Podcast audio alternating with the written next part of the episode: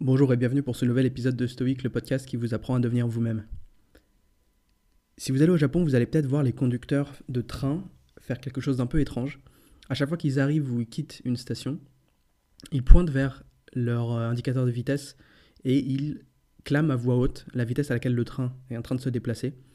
Ils font aussi la même chose avec les signaux euh, lumineux, vert, rouge. Ils le pointent et ils disent le signal est vert, le signal est rouge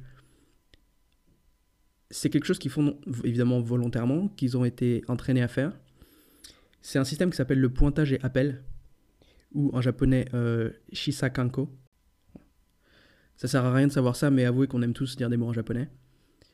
Et donc c'est un système qui a été instauré dans les années 1900, dès l'époque en fait des locomotives à vapeur déjà, où à cause du bruit et euh, de la fumée, tout ça, les, les, conducteurs étaient obligés de parler fort pour s'entendre et communiquer entre eux de manière visible. Et c'est un système qui a été ensuite euh, développé euh, transmis, euh, enfin, qui, s'est gardé pour les trains, les trains modernes. Et en fait, la raison de ce système et la raison pour laquelle ce système a perduré, c'est parce qu'en fait, ça permet aux conducteurs de faire des choses de manière consciente, en étant concentrés sur ce qu'ils font, de ne pas voilà, s'endormir au volant, etc.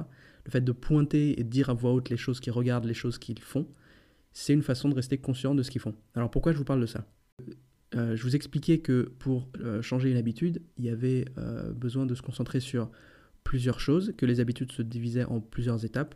Je parle de ça dans un autre podcast, je le développerai encore dans d'autres podcasts à venir. Et donc le premier, la première manifestation d'une habitude commence par le signal, qui est la chose qui va déclencher l'habitude. Et c'est une des choses les plus difficiles à euh, diagnostiquer, entre guillemets, c'est une des choses les plus difficiles à remarquer, parce que euh, par définition, c'est quelque chose d'inconscient. Le signal, c'est quelque chose qui euh, se met en route dans notre cerveau une fois que l'habitude est ancrée, et donc ancrée vraiment de manière voilà, inconsciente. C'est pas quelque chose qu'on décide, c'est justement programmé pour nous faire agir de manière automatique.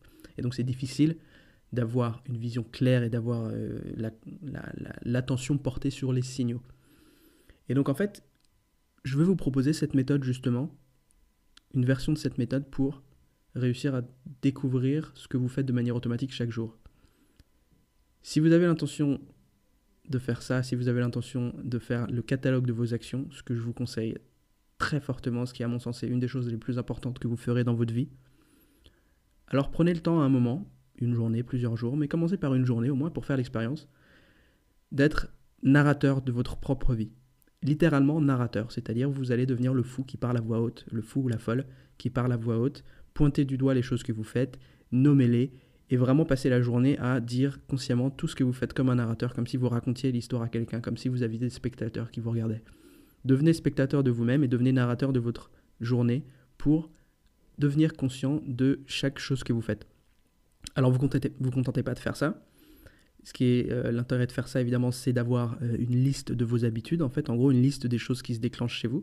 Donc, prenez une carte avec vous, un, petit carnet, quelque chose euh, qui va être facile à sortir et dans lequel ça va être facile de noter vraiment à chaque fois que vous faites un truc, pendant toute une journée.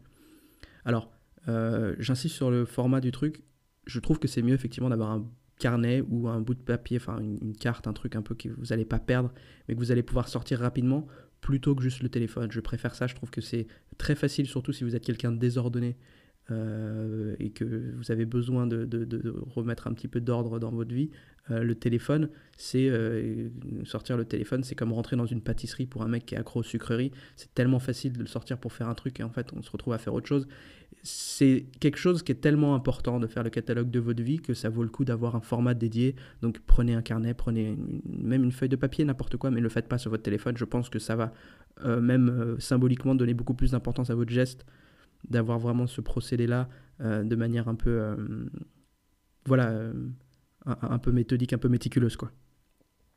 Donc voilà, ayez ça sur vous toute la journée, soyez narrateur de votre vie, nommez chaque chose que vous faites.